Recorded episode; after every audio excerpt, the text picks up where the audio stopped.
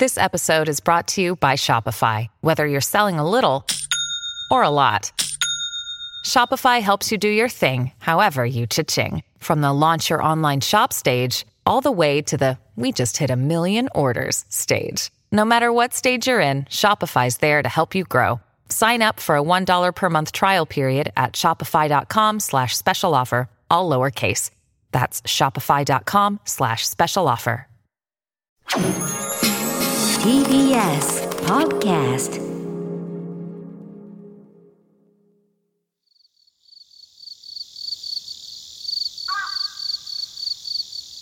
桂宮治。これが宮治でございます。第一問。まず世の中の悪い人を挙げてください。私がもっと悪いのは？と聞きますので続けてください。はい悪いのは国民のことを考えない政治家。もっと悪いのはそんな政治家を選ぶ国民。おはようございます。若手商店メンバーの桂宮治です。ということで、今の大喜利回答は、えー、円楽師匠が、お亡くなりになった円楽師匠が、実際に番組で答えた、あ大喜利でございます。ということでね、えー、本日10月16日日曜日、朝5時半、えー、桂宮治、これが宮治でございます。ということで、始まります。えー、ね、いろいろ収録、これは番組は、ああの、収録なんでね、えー、いろいろ、うん、あって、えー、円楽師匠のお亡くなりになったすぐ後に、いろいろお話がでもちろんできなかったんですが、あまあ、みんなね、そんなお亡くなりになると思って本気でなかったですからね。まあ、あの、今目の前にいらっしゃる、えー、K さんも、えー、関係者でございますから、えー、本当にね、驚いちゃって。私はあの、とある番組のロケをしていて、都内でね、えー、で、横にあの、インディアンスさんが、とかいて、すごいパワーパワーやって、インディアンスさんすごく、いいね、楽しい方々で、です、なんか、意気投合したっていうか、なんか、えー、田淵さんがボケるって、僕もまた重ねてボケると田淵さんボケて、で、キムさん突っ込んでくれるみたいな。で、わーってやって、なんか爆笑しながらずっと都内のロケ回って、ちょっと一瞬、その、室内でロケっていうか、お店の中でロケしてて、ちょっとカメラ止ま、止まってね、えー、カメラの、カメラの位置を変えたりしてるときに、うちのマネージャーが、つかつかって寄ってきて、な、耳元で、うん円楽師匠お亡くなりになりましたって。その時聞いて、いや、ちょっと待てと、今かと。もうロケもうちょっとで終わるから。いや、ちょっと待って、マジか、つって。うんで、いや、もうそっからもう、やっぱもう理解できなくて、うんで、やっぱりこう、もうわけわかんなくなって、え？いや、もうスタッフさんも出演者も全員ですけど、ご復帰、その番組に復帰されるかどうかっていうところはもう正直ね、わからない。難しいのかもしれない。ああいうご状態になってしまって、どれぐらいの期間かかるんだろう、もう、とか、どうなんだろうな、番組に戻れるのかどうなのかな、頑張ってほしいな。そういう感覚だけだったから、亡く、お亡くなりになるなんて、正直誰も思ってなかったんで、やっぱりその、僕、なんか、やっぱ、なんか、別にこれ、あの、そう、で、変な空気に僕もなっちゃって、やっぱ、まあ、言葉で泣いたわけじゃないけど、やっぱ目目が勝手に赤くなるっていうか、もう、抑えきれなくなっちゃって。そしたら、インディアンスのキムさんに、あ、大丈夫ですか？なんか、ちょうどメガネ屋さんだったんですよ、そこのロケが。え、目、目痛いですか大丈夫ですか赤くなってますよって言われて、大丈夫です、大丈夫です。って。もうもちろんそんな言うわ、言うわけにもいかないし、と言っても変な空気になっちゃうから、いや、大丈夫です、ちょっと今目、目こすっちゃって、とか、なんとか言いながら、そのまま、あ終わらして、で、その後また落語会だったんですけど、その後一之輔さんと二人会だったのかな。うん、あのー、もちろん一之輔さんもその着いた時にはもう、ニュースにももうなった後だったんで、一之輔さんと会った時には、まあまあ、つってね、僕たちはお客さんに楽しんでもらう、喜んでもらう、笑ってもらう、で、帰ってもらうのが仕事だから、もう親が死のうが何しようがね、元気に笑顔でやるのが僕たちの仕事なんで、もうお客さんも全員知ってんですよね。中野ゼロ、小ホール500人満席、普通になんかすぐね、完売になってくれた回で。もう今日は言わねえな。言うのやめましょう、さんって言って、本当にバカみたいな粗骨の話を二人でやるっていう回だったんですけど、なんか、うん、でお客さんもすごい知ってながら、わーわー笑ってくれて、なんか一生忘れられない一日になっちゃったなっていうか。でね、先日、あの、商店の方もね、お亡くなりになってもうすぐ普通にあの日曜日が来てしまうから、さ差し替えなんかね、できるわけないし、番組撮ってないしね。だから、えーそのね、お亡くなりになってすぐあの後の商店はね、あの、ちょっと前の方にね、その不法というか、あの、円楽賞の V を流して通常の大喜利だったんですけどね、翌週は、もちろん、ね、そういう風に支度準備しなきゃいけないっていうのでね、土曜日に収録して翌日の日曜日の夕方にはもう撮ったものを流す。いや、これはもう我々、あの、出演者はもちろんそうなんですけど、スタッフさんが大変だったろうなというね、もう、そん、そんなすぐにこう作れるもんじゃないじゃないですか、番組なんてね。生放送の情報番組はね、そのまま、いろんなことに気をつけながらね、やりますけど、ああいう、ね、演芸番組、大喜利番組はね、それなりにいろいろね、まあいろんなことをしなきゃいけないので、で、またその次の日の月曜日は1時間の追悼番組をね、えー、祝日、祭日のね、月曜日流したんですけど、だから、それ以外の大喜利も、だから、本当にこの間の土曜日は3本ですよね。あの、追悼番組と、えー、あとは追悼大喜利と、あとは通常版と3本。だもう、一番最初にその月曜日に流した特別なあの追悼番組撮ったじゃないですか。円楽師匠の V を見ながらみんなでいろいろコメントをしていくっていう、もう、ね、好楽師匠も皆さん、ね、もちろんもうやっぱ、僕も今そうだけど、あの、普通にしてると大丈夫なんですよ、僕たちは。あの、芸人なんてね。喋っちゃうとダメなんだよね。もう、あの、うん。うんね、もう好楽師匠もね、もう当たり前ですけども、入門して、すぐにね、後輩で円楽師匠やってきてからずっと一緒じゃないですか。やっぱもう、ね、うんうんの泣きななまあ当たり前ですよね、涙が出るのは。もう大平師匠もね、もちろん、すごい可愛がっていただいてたですからね、本当に。もう僕と席から小遊三師匠がすごくよく見えるんですけど、うん、小遊三師匠がもう、もうあの、ものすごい抑えてるんですよね。もう、あの、小遊三師匠なんかものすごい円楽師匠の仲良くて一緒にゴルフ行ったりとかも、あれをね、K さんは見せたでしょ。もうそれが、あの男小遊三が、もうあの、絶対悪もんかっていうか、もう俺はな、っていう芸人だっていうかもう、いや、一番関わりが薄い、浅い僕が、もうどうなっちまうんだろうっていうぐらいの感情まで来ますよ。だから僕も円楽師匠にはすごい、何ですか？いつも飲み連れてってもらったり、いつもこう、こっち来いこっち来いというのではなくて、二つ目になってすぐに NHK の賞をいただいて、その後、ね、円楽師匠の事務所さんが結構関わってた、ね、あの、あの日韓飛び切り、日韓飛び切りっていう、あの、賞レースがあってね、それにのメンバーに入れてもらって、2年連続で、なんか一応最優秀賞もらって、もうほんと二つ目になって数年でね、そっからやっぱりこう、博多天神落語祭りなんて二つ目なんてで、で、出る、出るような、その、祭りじゃなくてね、もう真打ちの方々で、しかもなんかトップ、なんかの方々だけが出る、なんかもう落語の一番の祭典みたいな、もう、にもうほんと二つ目、半ば前ぐらいから、半ばぐらいからもう本当に一人だけポコンって入れていただいて、ずっと見ててくれてね、楽師匠が。で、本当に最後の最後も、俺が戻るまで、商店頑張ってくれお前ってね、国立の講座でお客さんの前ではっきり言っていただいてす、そんな思いが僕の中にあって、それで、やっぱりもうちょっと関係はま、もうなんか、なもう喋ってるとこうね、ふあの、中島芽衣さんでしたっけ？あの、仕切ってくれてたね、アナウンサーさんにね、芽衣さんどうですか？って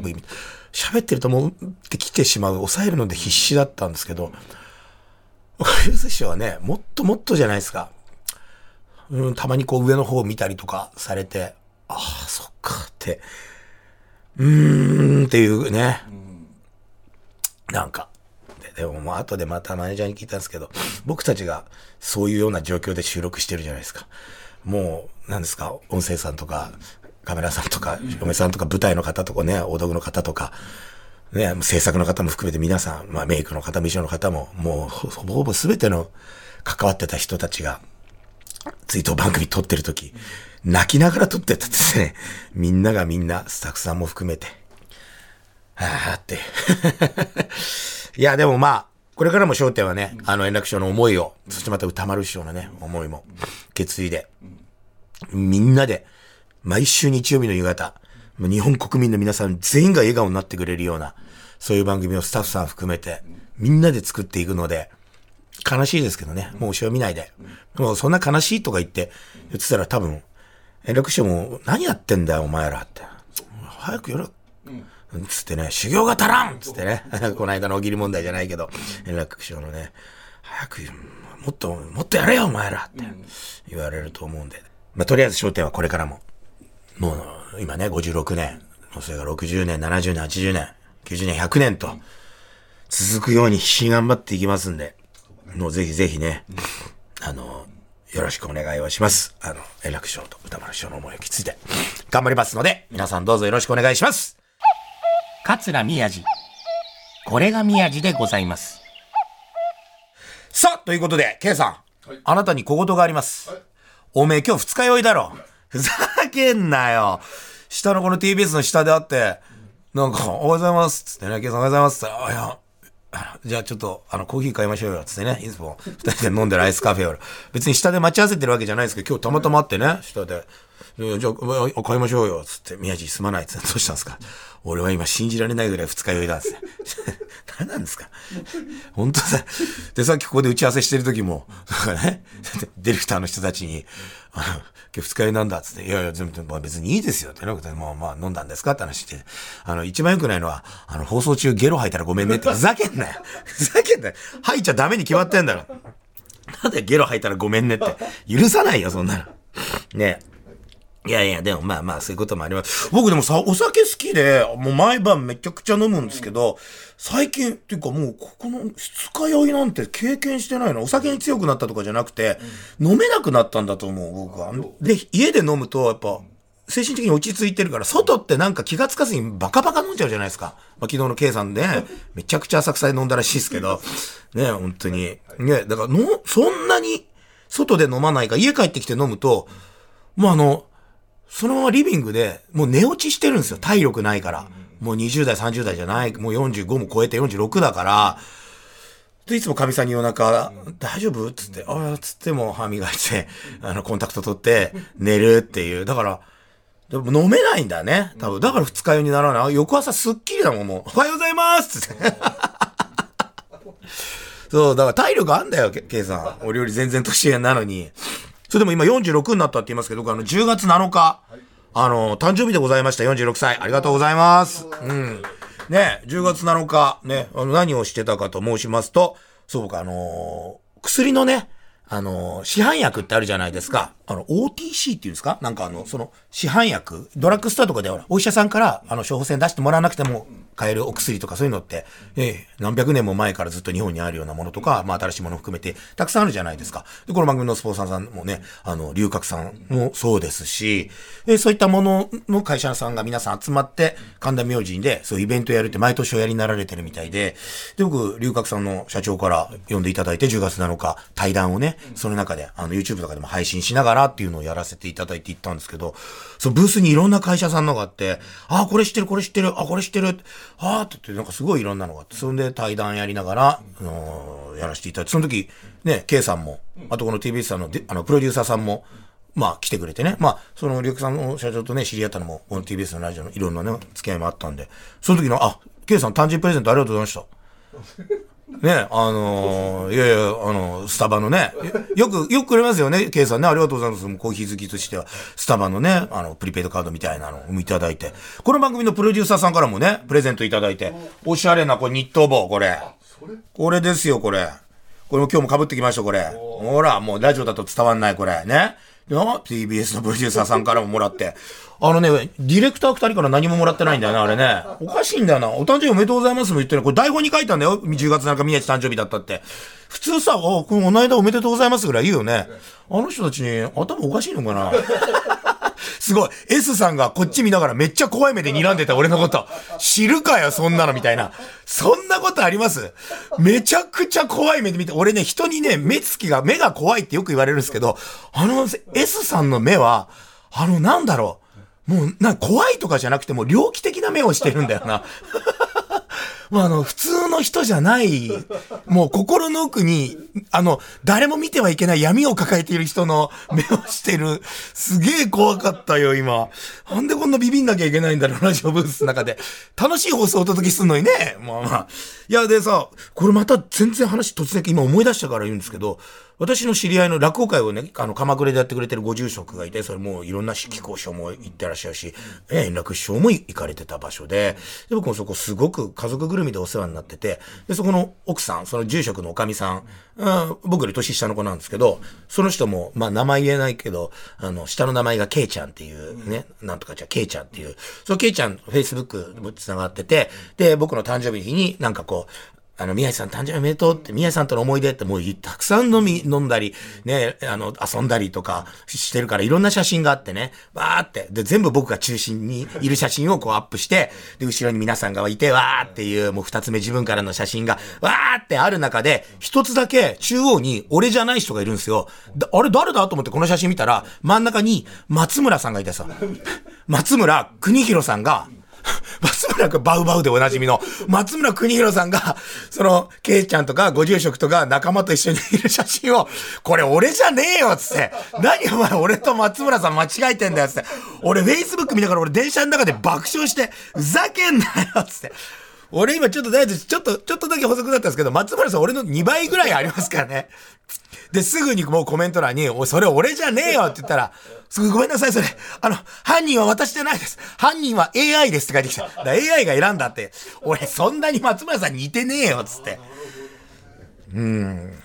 いや、でさ、そう、で、10月7日の、その、あの、イベント行って、龍角さんの社長とね、い。ろいろた、その龍角さんの社長さんって、すごい人で、いろんな団体のなんか会長とか副会長とか、なんかいろんなことをやられてて、こう、税、税、税金のこととか、そう、医療費のこととか、そういったこともいろいろ考えなきゃいけないとこ、ところが、いろいろなところをやりなられてて、対談してて面白かったのが、やっぱこう、医療費って子供とかって今、僕品川区に住んですけど、医療費って無料なんですよね。お医者さんにかかってもし、しあの、し診察料とか、って、ただなんですよ。でもそれは皆さん、無料じゃなくて、やっぱり税金とか使ったりとか、いろんなね、皆さんからのお金をが投入されているので、決してタダではない。結局それがどんどん加算できて、で、それがもう借国の借金になって、結局そのか病院にかかってたお子さんたちに、その分がまた降りかかってきたって、ちまったりするんだよ、みたいな、いろんな、そっかそっか。で、もうい、コロナの時にね、医療費ってぐっと落ちたらしいんですよね、なんかみんな行かないから。でも反動で背景でくるとまたポンって上がったりしてしまうとか、いろんな話聞いてて、へーって。で、実際、コロナ禍かなんかの時に、お医者さんに行かない、い、いけ、行き、行くのが怖いから行かないとか、いう方がめちゃくちゃ増えたじゃないですか。もちろん僕もそうだし、うちの子供たちもそうだったんだけど、その時に市販薬を買って、こう、ちょっと、まあ、まあ、喉だったり、あとはまあ、風邪薬だったり、ちょっと熱を下げて、そういうので、自分でこうなんとかしようってやった時に、7割ぐらいの人がそれで、症状が改善しちゃったらしいですね。だから、医療費を抑えることっていうのは、その、まずは自分の、セルフメディケーションっていうのかな？そう、自分で考えて、自分で常に健康を管理して、ちょっとなんかあれかなと思ったら早めに、ちょっと市販薬かなんかで、あの、自分でこう、治せるような。で、本当に具合が悪いとか、究極なんか、もうそしたらすぐに病院にもちろん行くべきなんだけど、なんかちょっとなっていうぐらいで病院に行くと、やっぱとんでもないことになってしまうみたいな。あ、すごい勉強になる話だなと思って。だから昔からってこう常備薬ってなんか、日本って必ずね、あったじゃないですか。富山の薬じゃないですけど、うちにもやっぱ昔薬箱ってありましたもん。で、何ヶ月かに一回なんか薬屋さん来て、なんか何使いましたとか、いや、そっかそっかそっかっていうのを10月7日に、あの、なんか勉強できて、でも、それでなんだかんだで、終わって、誕生日はその後、あと、あの、小春お姉さんと、あの、落語会だったんで何もないんですけど、でも前日、僕ね、夕方早く帰れたんで、子供たちに誕生日パーティーしてもらって、必ず、そ当日じゃなくても家族5人いるから、5人とも、あの、当日じゃなくてもその前後で家族全員が会う日っていうのを必ず作って、誕生日会をするっていうのはもう決まりなんで、うちは。で、僕もパパの誕生日も、ね、やってくれて、ケーキ買ってきてくれたりとか、僕の好きなスパークリングワインをね、シャパン買ってきてくれたりとか。で、必ず恒例のお手紙タイムがあってね。うん。まあ、お手紙の内容は言いませんけど、めちゃくちゃこう、なんか、いい感動的なお手紙をいただいて、ありがとうございます。で、まあ、いつも大体プレゼントは、なんかみんな、あの、僕が最近こう、使ってるもの欲しそうなものっていうのをなんか観察しててくれて、で、この間父の日は、こう首につける、あの、低周波治療器みたいななんかいいやつを、僕パパ肩凝ってるって言ってくれて、で、今回はつったら、あの、足、足、足裏マッサージ機みたいなのをみんなで選んでくれて、こう丸いのがあって、中でこう玉、なんか2、3個の玉が片側2、3個の玉がグイーンって回って足を乗っけとくとものすごいこう、揉みほぐしてくれるみたいな。うわ、ありがとう、そうそう、足疲れてるからさ、嬉しい嬉しい、つって。で、使って、で、開けて、早く開けてって開けた途端に、もうあの、次女と長男がもう奪い合って、いや、俺のだから俺先にやらして、いいんだ俺たちが選んだんだから、つって、もう手とかやったり足とかやったり、いていてとかやって、で、俺もその間に飲んでて、結構酔っ払ってきてて、やっと俺の番回ってきたから、もう結構長い間やったり、あの立って使うもんじゃないんだけど、ちょっと強めに当てたいから、めちゃくちゃ立って当てたりして、あ、すげえすげえ、すごいよこれいいねって言って、寝て起きたら、翌朝、足の裏痛くて、まともに歩けなかったさ、もう揉み返しとかっていうレベルじゃなくて、もう、あの、酔っ払ってから痛いのわかんなくて、もうぐりぐりぐりぐり全体重かけてやったら、もう歩けなくなっちゃって、マジかつって。いやいやいや、本当にでもね、あの、なんか、あありがとうございました。ね、えー、家族みんなありがとうございました。46歳、えー、桂明治パパ、これからも一生懸命頑張りますので、よろしくお願いします。ということで、ここでね、一曲お聴きいただきたいです。えー、本日はね、えー、伊藤ゆな姉さんでございますね。伊藤ゆな姉さんで、プレシャス。伊藤ゆな姉さんで、プレシャスでした。ね、ね、まあ、大好きな人を信じて生きていきましょうというね。まあ、それはご家族だけではなくても、ね、お仕事仲間でもいいですし、その人を信じて、えー、そして好きになって、えー、頑張っていきましょうというね、えー、という感じでございます。桂宮治。これが宮治でございます。あの、そうだ、もう時間があんまりないから、あれだ、メール、ね、メールすごいたくさん来てるんですよ。ありがとうございます、本当に。いや、嬉しいです、本当にね。えー、あ、こちらです。えー、ラジオネーム、コロナで3キロ痩せましたさんからいただきました。ありがとうございます。宮地さんに質問です。講座で着る衣装って毎回クリーニングに出されてるんですか？専門の業者さんがいるんですか？着物の管理は前座さんとかお付きの方がされているんですか？また着物は師匠から譲り受けたりするんですか？宮地さんにとってここ一番の勝負着物、思い出の着物があったら教えてください。ということで、毎回クリーニングなんか出してたら信じられないから、証券はね、洗い張りとか言って、あの業者さん出すものすごい金額、何千円とかじゃないので、えー、あの、季節が変わるときね、あの、衣替えというか、ね、あの、夏から秋冬に変えるときとかにお手入れ出したりしますけど、そんなにでもなかったらそのままね、タンスの切りダンスの中に入れたりとかするんですけど、まあ、基本僕の場合は、あの、証券の着物、証券って、あの、正しいに絹って書いて、だから、まあ、絹のおき、お着物ですよね。あの、眉。あの、ま、眉。あの、蚕のやつね。あれから取って、ええ。ーね、小児は白き糸のごとしって言ってね、その白い糸をいろんな色に染めていくっていうね。うん、その、やっぱ絹の着物っていうのは高いしね、お手入れも大変なんですよ。だから僕ね、絹の着物よりは河川の方が多いので、あの、そしたらもう汗びちょびちょにかくので、かいたら、もう洗濯ネットに入れて、あの、ジーパンとか T シャツ一緒に洗います。で、乾くともうシワもなくなってるから、やっぱ今そっちが主流かな、若手は特に。うちの師匠とかはもう全部証券なんで、でもそんな汗かかないし、うん、昔の方々はね、そういうの多いけど、うん、だ着物の管理はでも全部、あ、でも、お弟子さんがいる場合は、前座さんとかで、お弟子さんにやってもらったりするでしょうけど、僕なんかはね、お付きの方ももちろんいないし、全部自分でやりますって。着物は師匠から譲り受けたりするんですか？えー、全然大きさが違うんで着られません。ただ僕たちね、あのー、形見分けって言ってね、お亡くなりになった、あの、一門の先輩方とか、そういったところに行って、その、おかみさんだったり、ご家族から、帯だったりね、羽織紐だったりとか、まあもちろん着物のサイズが合えば、ね、羽織だったりお着物袴っていうのも頂戴して、その方の意思を受け継いで、ね、思いをね、えー、いただいて、えー、講座で使わせていただきますっていう人は、今でもあるのでね、だから本当若くして亡くなっちゃったうちの一門の柳家幸福っていう、えー、兄さんね、僕と年齢1、2個しか変わんなかったんだけども、数年前に亡くなっちゃったんですけど、その方の帯とか羽織紐、もう今でも、ちなみに昨日も僕使ってましたからね、帯も羽織紐も。うんだ、そういった作業はあるのかな。ここ一番の勝負着物。いいですね、勝負下着みたいな感じでね。特にないな、勝負着物。でもやっぱり、あの、ここぞってちょっとこう、なんか、料亭さんだったりとか、ね、ちょっと高い、こう、お食事屋さんだったりとか、ちょっとホテルでこう、ちょっとこう、それなりの、なんていうんですか、いい着物を着て集まるような女性陣がいるような会ってたまにあるんですよ。そういう時はね、河川じゃなくてやっぱり、あの、ちょっと高い証券の絹の着物とかを着ていくことは多いですね。やっぱ、え？やっぱ落ち着いた色。あの、花柄とか派手な色は、そういった時はちょっと着てかないかな。やっぱ、はい、はい話し家でございます。みたいなのはやっぱりやったりするかな。うん、うん、うん。ちなみにもう一個。えペンネーム、さんまの塩焼きさん、39歳、男性からいただきました。さんま、さんま今高いんでしょ？なんかね、そこと食べてないな。宮地師おはようございます。母親が宮地師匠のファンで、この番組を進められました。お母さんありがとう。楽しく会長させていただいてます。2回放送分しか聞いていませんが、質問です。もっと聞け。宮地師匠は息継ぎしているのですか？え肺以外の臓器に酸素が送られているのですか？ブースの中に、え呼吸器がセットしてあったりするのですか？喋りのボリュームがすごくて気になっていました。今後の活用、今後の活用を期待しております。今後のご活躍を期待しておりますじゃないの？これ。今後の活用を期待して、何の活用？え、ありがとうございます。えっとね、私、あのお医者さん調べてもらったら、エラ呼吸をしてるみたいで。そんなわけあるか、この野郎。息継ぎしとるわ。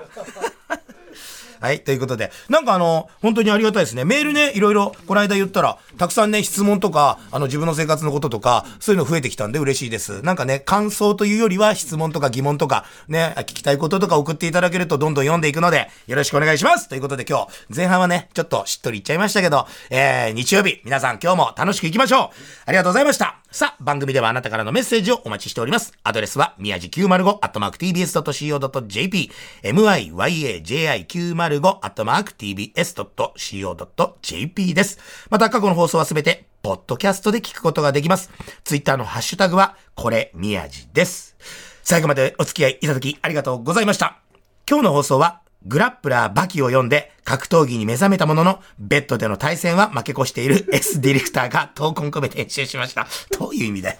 それではまた来週、桂宮治でした。夕方は、円楽師匠の思いを受け継いで、焦点。